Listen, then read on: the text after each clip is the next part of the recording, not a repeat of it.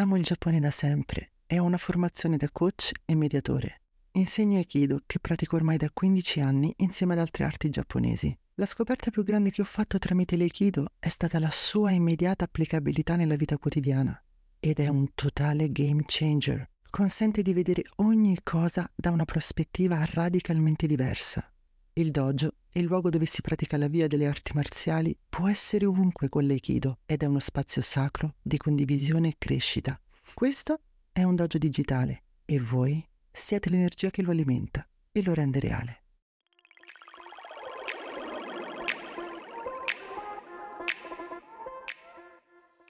La scorsa settimana vi ho raccontato come ho scelto il mio primo dojo, il luogo di pratica, e di come questa scelta sia fondamentale.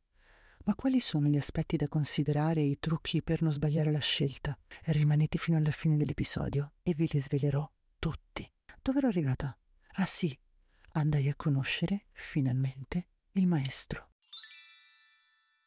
Ora l'aspetto interessante è che quando ho conosciuto il maestro abbiamo ho avuto una piccola conversazione in cui lui mi ha chiesto perché volessi praticare Aikido e al di là del fatto che il dojo fosse vicino a casa e avesse molti orari di pratica disponibili, sono stata immediatamente conquistata dal suo stile, dal suo modo di parlare, da quello che lui pensava delle arti marziali e um, ho capito subito che era un posto dove l'Aikido era considerato una filosofia, quindi molto vicino a quello che io cercavo. È rimasto poi un posto dove io sono stata per oltre dieci anni e era anche l'unico posto dove probabilmente avrei potuto praticare per così tanto tempo. Quindi cos'è che la mia esperienza nella scelta del dojo può insegnare? Beh, innanzitutto che ci sono degli aspetti per noi determinanti e che consideriamo cruciali eh, quando facciamo una scelta, ma anche e soprattutto che quello che noi cerchiamo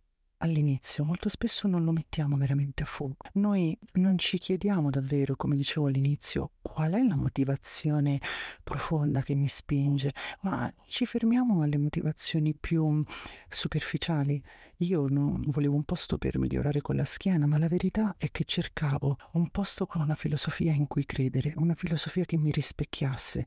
La schiena era, era un, sì, un aspetto a cui davo peso, ma che probabilmente sarebbe, mi avrebbe portato a una scelta totalmente transitoria, mentre il fatto di aver trovato, abbastanza casualmente perché non lo avevo messo a fuoco, un posto che aveva un modo di pensare molto vicino al mio, ha cambiato radicalmente la mia vita. Quindi se dovessimo elencare gli aspetti da tenere in considerazione quando scegliamo un luogo di pratica, beh, il primo che io vi dico è provate a capire cosa cercate davvero. Io opterei davvero per una sessione di coaching. Se avete un coach a cui chiederlo, benissimo, ma altrimenti potete fare auto-coaching e prendere un foglio e scrivere di getto tutte le motivazioni, anche le più sciocche, legate a questa scelta che avete fatto. Fosse anche la scelta più stupida del mondo, nel senso, ma io devo semplicemente mm, fare un po' di stretching. Va bene. Chiediti se vuoi davvero fare solo stretching, chiediti se in quel momento della tua vita stai facendo quella scelta perché ci sono altre motivazioni dietro. Ci sono delle fasi della nostra vita dove noi abbiamo bisogno di cambiare quasi naturalmente, in cui prendiamo una direzione diversa, in cui diciamo ah, ora faccio questo passo che mi è sempre girato nella testa ma che non ho mai provato a fare. Ecco, chiedetevi al di là del vorrei fare un po' di sport, cosa c'è dietro in quel momento della vostra vita, cosa cercate. E se non avete appunto un professionista a cui chiederlo, mettetelo nero su bianco, scrivete a ruota libera come se fosse un tema, come se fosse un racconto. E quando lo rileggete sicuramente troverete tante piccole parole chiave, magari per esempio quando faccio io questo esercizio trovo spesso delle parole ripetute, oppure una cosa molto interessante è che quando scrivo di getto, sebbene voglia esprimere un concetto, a volte lo trovo espresso con verbi diversi da quelli che avevo pensato di scrivere. Per esempio, voglio dire una cosa, nella mia testa si formula il pensiero, quando vado a scrivere, un po' perché magari sono sovrappensiero, un po' perché magari sto già pensando a quello che scriverò nella frase successiva, il verbo che uso è diverso. Mi è capitato tante volte, provate,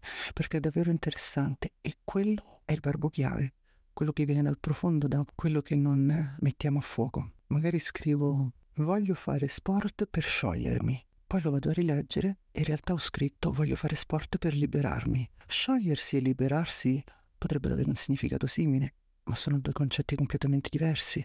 Io magari nella mia testa stavo pensando allo stretching e liberarmi mi dice qualcosa di me in quel momento. Fate questa autoanalisi preliminare. Dopodiché, ovviamente, pensate alla logistica. È importantissima perché ci vuole moltissima perseveranza per ehm, praticare una disciplina con gli impegni che abbiamo ogni giorno.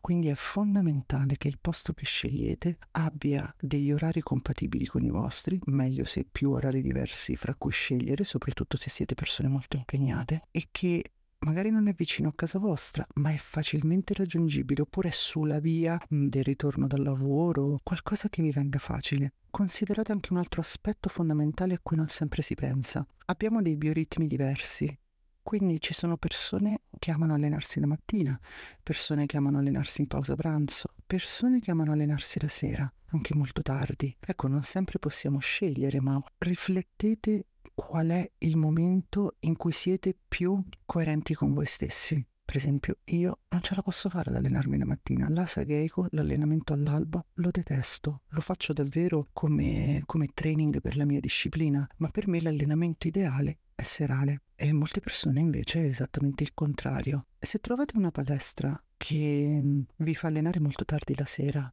un orario perfettamente compatibile con i vostri orari di lavoro, magari esattamente di fronte a casa vostra, ma voi siete persone che hanno un bioritmo per cui vi volete allenare presto la mattina, sappiate che non ci andrete mai, mai, perché uscirete dal lavoro e sarete cotti, finiti e troverete ogni volta una scusa per non andarci. Se sapete che siete persone che si allenano presto la mattina, meglio provare a negoziare eh, di poter entrare, se potete farlo ovviamente mezz'ora dopo il lavoro, meglio trovare un orario prestissimo um, di allenamento nella palestra che avete scelto, meglio eventualmente dormire un'ora in meno, ma se voi vi allenate bene la mattina, dovete andare su quell'orario. Ricordatevi che soprattutto se avete scelto una disciplina che non sia aerobica, ma come dicevamo all'inizio portiamo l'esempio delle arti marziali qui, il dojo che coincide con la prima esperienza marziale difficilmente si dimentica, ci si affeziona alla disciplina, all'insegnante, ai compagni di pratica, al luogo e spesso è l'unico ad accompagnare i ricordi più belli, anche se poi lo doveste cambiare. Quindi è fondamentale che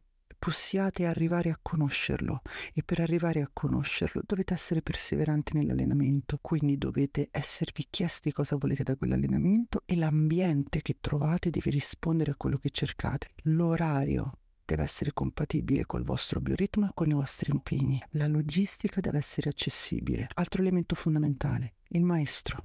Soprattutto se scegliete una disciplina marziale, il maestro è un mentore, è qualcuno che voi dovete rispettare totalmente, il cui atteggiamento e il cui comportamento devono risuonare perfettamente dentro di voi. Non fatevi ingannare da chi vi promette mari e monti, non fatevi ingannare da una palestra piena di lustrini, fatemi dire, non fatevi ingannare dal maestro che dice ah, qui ti cambierò la vita. Cercate qualcuno che non vuole mostrarvi quante cose sa, semplicemente vi dice io ti insegnerò quello che so. Cercate un posto dove il maestro non sia interessato a cercare allievi, ma abbia cura del posto dove sta insegnando. Questo è fondamentale. C'è tanta gente che manipola facilmente una conversazione con un novizio facendogli credere che lì chissà che cosa trova. Beh, guardate, meno vi mostrano, più vi sembra scarna la figura del maestro che incontrate, più probabilmente è una persona seria che vi insegnerà bene. Scegliete un insegnante che vi piace e ricordatevi che la scelta del maestro è la cosa più difficile in assoluto perché ci influenzerà molto. Scegliamo un dojo dove si insegnano poche cose e dove si respira un'atmosfera serena e accogliente. Un dojo con delle regole precise e chiare e che tutti rispettano. Nel nostro dojo si giudica il posto dove ci stiamo allenando da come sono allineate le ciabatte all'entrata. Per noi è una regola fondamentale. Se i ragazzi entrano in dojo e le ciabatte non sono allineate perfettamente, vuol dire che è un posto sciatto. È sciatto il maestro e sono sciatti gli allievi. Nel nostro dojo, paradossalmente, è sufficiente guardare come sono allineate le ciabatte per poterci giudicare. Noi non esponiamo medaglie. Ci basta questo per far capire che siamo persone serie e cerchiamo persone che guardino questi dettagli. Cercate un dojo interessato ad essere ben fatto piuttosto che ben pieno. Non conta che ci siano 300 allievi, conta che ce ne siano tre, ma incredibilmente motivati, che vengono lì felici di essere lì. Sashi Miyamoto ha avuto, si dice, un solo allievo in tutta la sua vita, sebbene sia stato il più grande samurai mai esistito, perché in realtà se un maestro riesce ad avere anche un solo allievo, la sua vita di insegnante è valsa la pena. Non vi fate ingannare dei numeri, cercate un dojo dove si pretende uno studio serio, ma che non si prenda troppo sul serio. E sull'essere seri ma non seriosi dedicherò un episodio apposta. Un dojo dove ci sono obiettivi comuni, ma strade diverse per ognuno e attenzioni diverse per ognuno. E se parliamo di Aikido, ma vale per qualunque altra disciplina, cercate un dojo che pratica molto Aikido, ma che parla poco di Aikido, che chiacchiera poco di Aikido. Un dojo che non stimoli la competizione tra compagni, ma favorisca il sostegno e la complicità. E soprattutto cercate un dojo che non vuole accontentare tutti. È sufficiente che accontenti voi. E voi che ne pensate? Lo avete trovato il posto ideale dove allenarvi? E se questa disciplina è l'Aikido, qual è il dojo che avete scelto e perché? Fatemelo sapere commentando il post dell'episodio su Instagram e non dimenticate di mandarmi un DM con le vostre idee per i prossimi episodi così possiamo sviluppare i prossimi contenuti insieme. Grazie per essere stati con me e al prossimo episodio.